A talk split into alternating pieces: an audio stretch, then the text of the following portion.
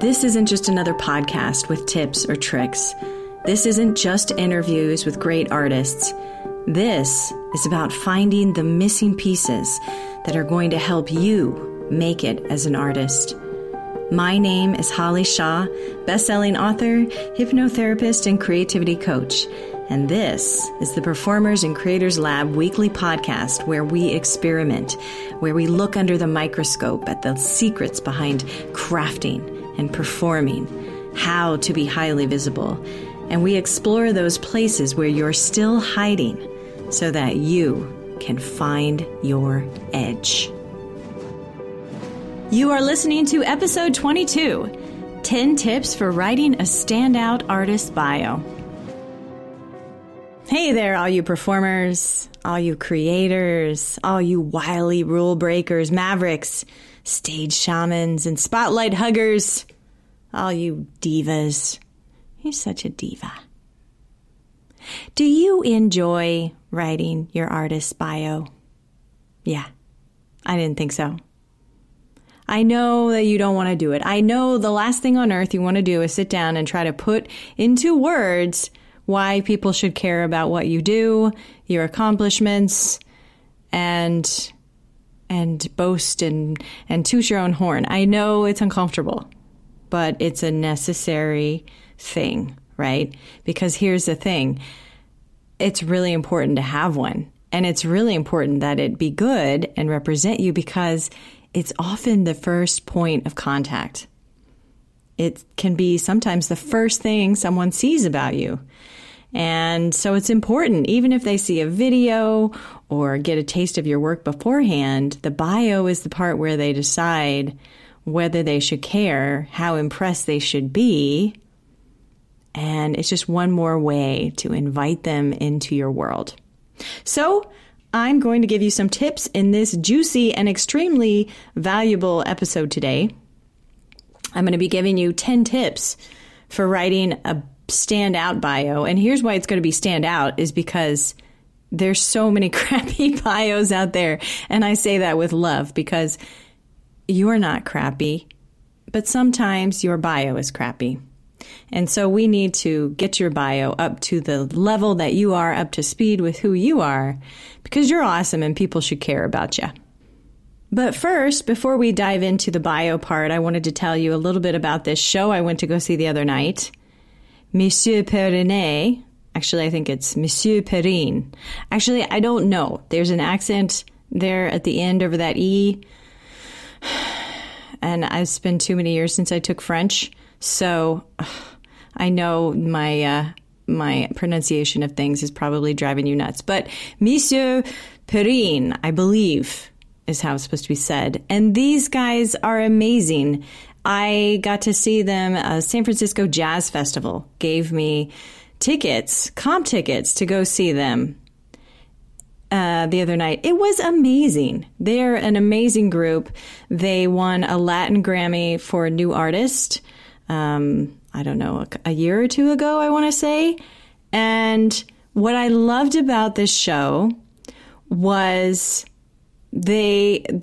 all of their talk about artistic voice. Like they have pops of color. Everybody's wearing something exciting. They look great. They look cohesive. They sound cohesive. They have fun little bits that they do with each other. They're constantly playing with each other on stage. And when they opened, they did the sickest thing. They were standing all in a line and kind of all together. They just slowly leaned to one side with the music and then they came back to the center and then they slowly leaned to the other side. And it was just like really badass, you know, just like a small touch of choreography here and there.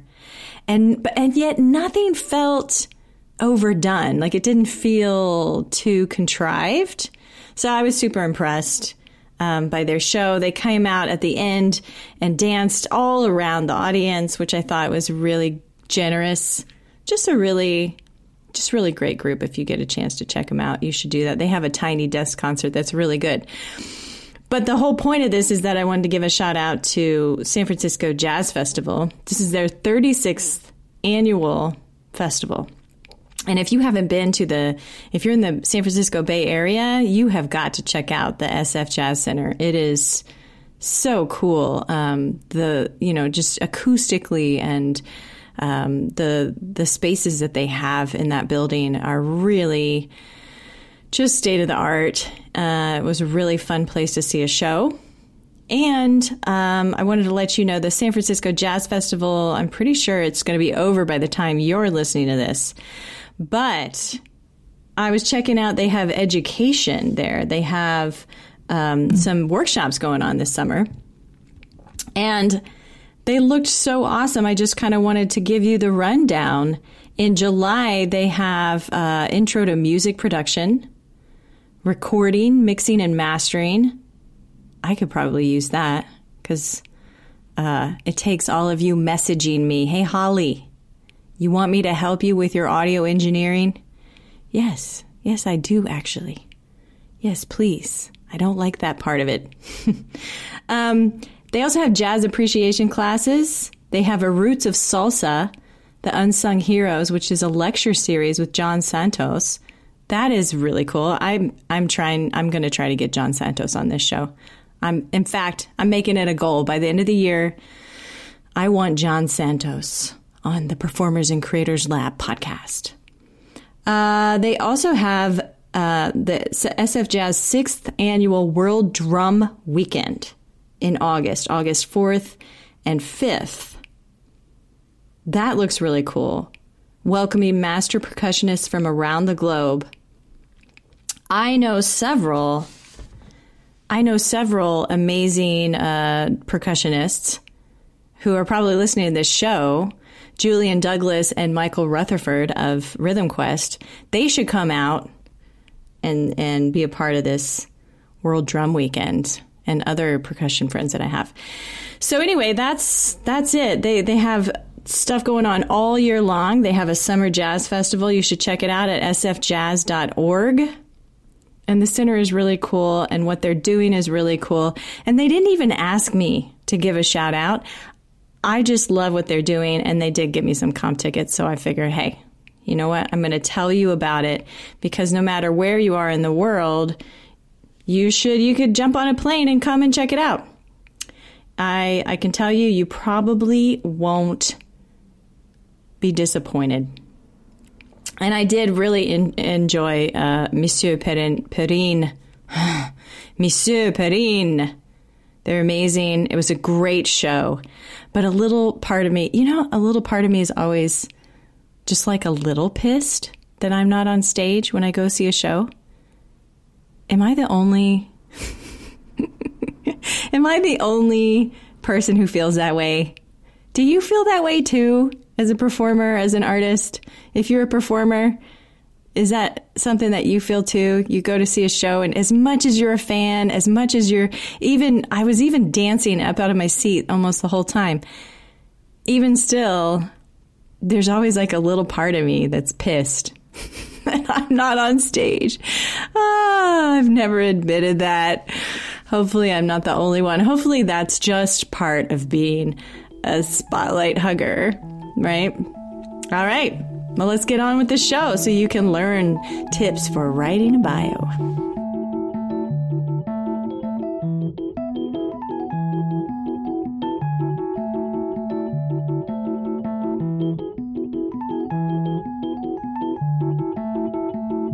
So I have written and edited dozens and dozens, possibly even over 100 artists' bios. I founded a nonprofit many years ago, the Eve's Elixir Project, back in 2007, and I spent many years producing showcase types of shows, and now also producing these shows where I interview artists for this podcast. And the thing that I find across the board is that most artists hate writing their bio. And I know this because as a producer, I ask for it several times before I finally give up.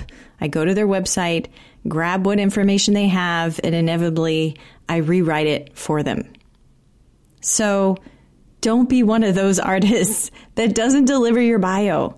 Because here's the thing, people want to promote you. but they need the tools to do it. People want to talk about you, but they need the language to do it.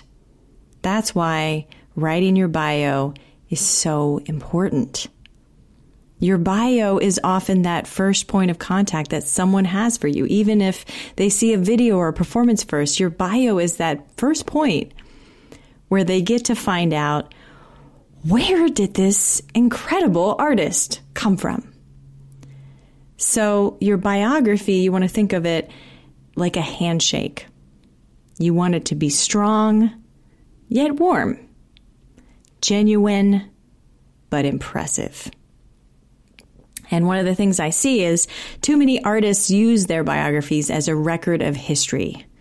So you end up bombarding the reader with a documentation of every single achievement and training. Or it can go the other way where you use your biography as some kind of awkward advertisement. Talking about large and unspecific accomplishments. And the artist's bio, for whatever audience, exists for one purpose only, and that is to position you to make you seem like you're awesome, using only carefully chosen facts and specifics. Okay? So I'm going to give you, in this episode today, 10 tips to help you figure out what needs to go in and what needs to stay out, what you need to put in there and how you need to word it and how to do it. It's going to be really fun. It's going to be really fun because there's nothing better than the feeling of knowing that what you're putting out there is in alignment with you and that it matches where you are and what you're all about. All right, so here we go.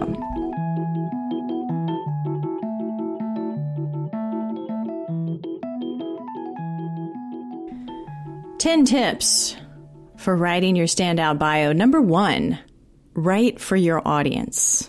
Okay? It's important that you tailor the facts that you're including depending on who it's for, what it's for, who's going to be reading it. So let me just give you a couple examples of this. So think about if you're writing your bio and you're out to get a job teaching. That is going to be a different bio than one when you're in a performance or one when you're directing a performance. All three of those situations are going to need different bios because say you're going for a teaching job, teaching kids. Well, you want to sound like an accomplished artist, but you also might want to include anything that might have to do with teaching or leadership or kids, right? And same thing with a grant. You know, if you're writing for a grant to do a specific project, it's great to know that you're an accomplished performer, but even more important is to make sure to put in the facts about, you know, anything you've done to create something, to accomplish something, to get it done. So it's important to think about who's going to be reading it and what information they need to know in order to care, in order to have a point of reference for you. Number two, start with a bang. I see this all the time. People hide their most impressive facts, like in the second paragraph. Don't do that. If you want an Emmy, start with that, because then I'm going to want to keep reading about you.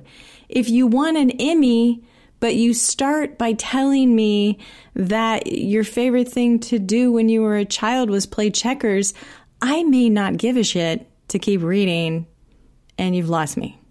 Okay? So this is where people are like, oh, that feels weird. But no, it's important. Start with a bang. Who are you? What do you do?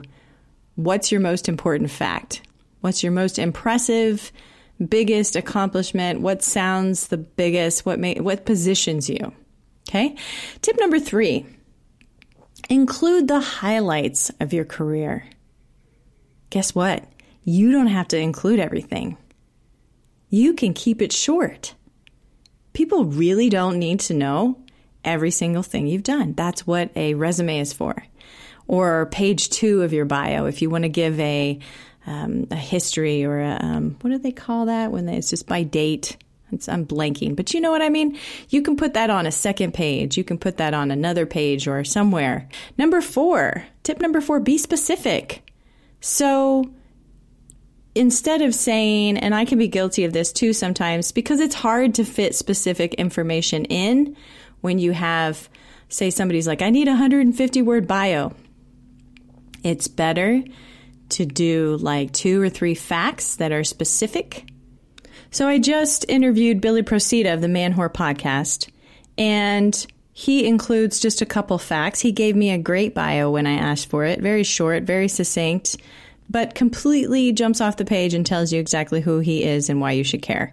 And one of his facts is he's named top 10 sex podcasts by Esquire.com. So that's impressive and specific. So be sure to include, you know, specific facts. And you don't have to include, here's the caveat to that, you don't have to include all of the specific details of that. So only include the relevant or the impressive details. Now, this is where people are like, wait, does that mean that I'm going to, is that a gray area? Does that mean that I'm like lying by omission? If I don't tell them that it was a self-published book, are they going to feel like I'm lying to them? That's where you have to check in with your own heart, you know? But my suggestion is that you generally leave out those facts that don't serve you, that aren't impressive. So you tell the impressive parts and you leave out the parts that aren't. And if something feels off to you, just take it out altogether, because what you want is to feel completely aligned with everything that you're saying about yourself. Number 5, consider humor. And really what I mean here is let your own style shine through. So are you a writer? Are you quirky or funny or sassy? Are you intimate?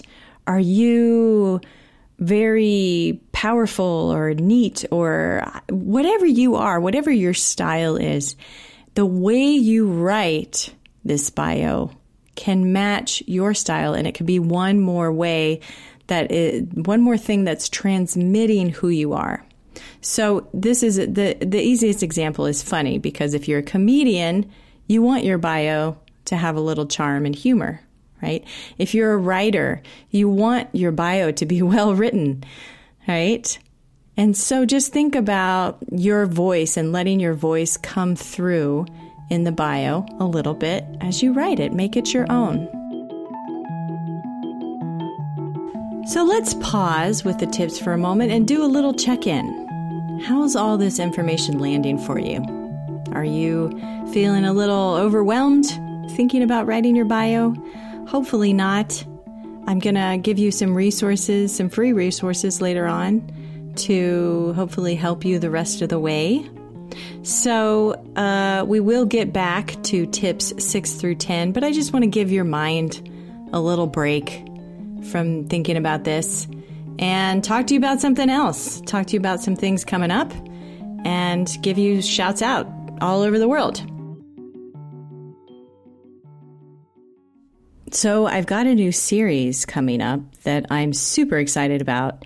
When I was at Digital Hollywood recently, I did a bunch of interviews with people there. And I was looking at those interviews and I'm like, holy cow, these women are so amazing. These women in Hollywood are making waves. So I've decided to do a series of those interviews as a special bonus each week. So I'm going to be, you'll see those popping up and being published on Sundays. You'll get to have an extra episode every week, and they're going to be short and sweet because they were short and sweet interviews, but so deep. In some cases, so deep. Like my interview with Heidi Marie Farron, both of us were in tears during that interview, and it was only 15 minutes long. So these are going to be short and sweet, powerful women in Hollywood doing incredible change-making things. And that's going to be a special bonus every every other Sunday. I don't know. Just look for them on Sundays. You'll see them pop up in your feed, these extra episodes. So I'm excited about that. And then I wanted to give shouts out to everyone listening all over the world, especially San Francisco. What's up, San Francisco is my biggest pool, of course, and Oakland, a close next, San Jose, LA, Phoenix, Rohnert Park, California, Baltimore, Maryland, Mount Laurel, New Jersey, Palo Alto, Berkeley, Hercules, Noblesville, Indiana. I love seeing that. Hey, Indiana. I'm a Hoosier. Medford, Oregon. Rosemead, California, Dearborn, Michigan, Wellington, Florida, and more cities all over the country. And especially a big shout out, Dublin, Ireland, once again, is number one on my international listeners. China, Spain, India, Canada, Germany, Sweden, France. This is interesting. 2 different cities in Indonesia are listening, which is fun to see. It's fun to see it kind of like start to spread to more cities. So thank you. I just want to thank you for listening from all over the world, from wherever you are. Whatever you're making, whatever you're doing is important. And I love that you are coming here weekly and listening and getting whatever nuggets of support I can provide, whatever nuggets that you need to keep going. You know, I feel like as artists, as creative people, we're often a little wounded. I mean, hell, everybody is a little wounded. But sometimes it's that wound that makes us turn into an artist, kind of like how the superheroes fall into a vat of toxic liquid, and that's what makes them become a superhero. Kind of like that, kind of. But, you know, it's those wounds that make us beautiful. It's those wounds that make us the sensitive creatives that we are. Also can make it really fucking hard sometimes to show up and to put yourself out there. And so I just want to acknowledge you for doing it. And I want to acknowledge you for those times that you're successful and those times that you feel like an utter and total failure. Because if you just hang on, if you just stay in the game, if you just take a nap, tomorrow will be better. And you got to keep going. You got to keep doing it. It'll get better. And you're going to have good days. And you're going to have bad days. And I'm so grateful for you showing up for this planet, doing your thing, being who you are. You are awesome. So let's get back to learning how to tell the world about it. All right, here we go. Tips 6 through 10.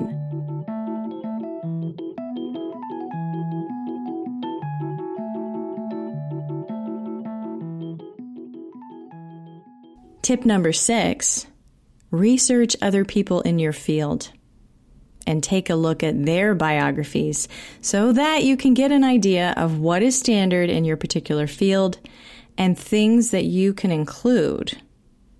So get on the web, get on the internet and go searching around for people that have careers that you want. Not necessarily your direct peers, although you can look at them too, but check out people who have the job that you want and see how they write their bio. Now you're going to start to see a lot of people make mistakes on their bios. They're not all following this formula. You know, these are best practices. And even the best artists sometimes will have bios that are a little like, you're like, oh, I see what Holly means. That I could have gone on with my life without knowing all those facts about that person. So you'll see some of these mistakes, but you'll also start to see trends in your field. And you can consider either following that trend, following the the standards of whatever field you're in. Like if you're in classical music, it might be a little different than being in a rock band, the way that you write about yourself. But you can decide to either stick with that norm in your field or you can break that rule too. But it's good to know what you're breaking. Tip number 7, keep it current. So if your impressive facts are from many years ago, you can include it if it's relevant. But be sure to include at least one or two things from the past 2 to 5 years. People want to know that you're relevant, that you're current. So what are you doing now? Tip number 8, include a resource for more information. So whether this is a website or an invitation to a show, you really want to include a way for follow-up, for people to follow up with you or to connect with you. That's just good business sense. I mean, you're performing, you're putting your work out there. That's basically an advertisement for you. So you got to give them the calling card. You got to give them the way to connect, right? So be sure to include that in your bio whenever you possibly can. Tip number 9. Keep it objective. So try to avoid using subjective adjectives like amazing, innovative, charismatic, magnetic. The exception to this is when other people review you. Then it's a fact that they have reviewed you and that they have said this thing about you. So you can include so-and-so of San Francisco Chronicle says, and then if it has subjective adjectives in that, that's one way to get around it. But basically, you want the facts to speak for themselves as much as possible.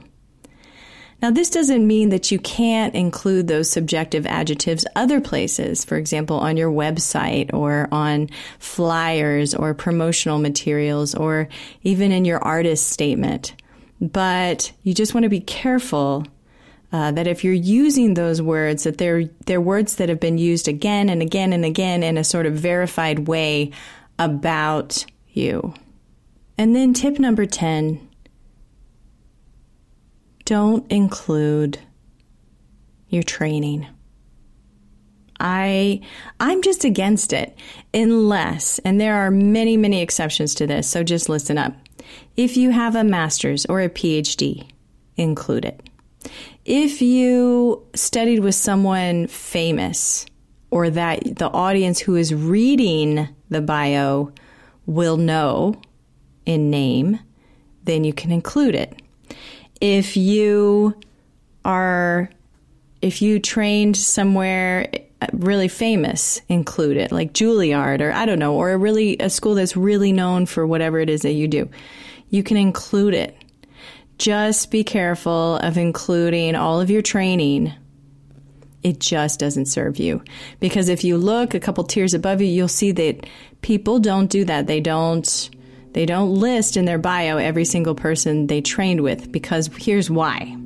It makes you sound like that's all you have to write about, like you're fresh out of the gate. And maybe you are. And if you are, if you have absolutely nothing else to talk about at all, then you can say, I just trained here. I'm fresh off the scene. But honestly, I would rather hear...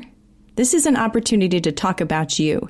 And so personally, if I don't know who you trained with and I don't know the school and it's not a master's degree or a PhD, I would much rather hear something about you.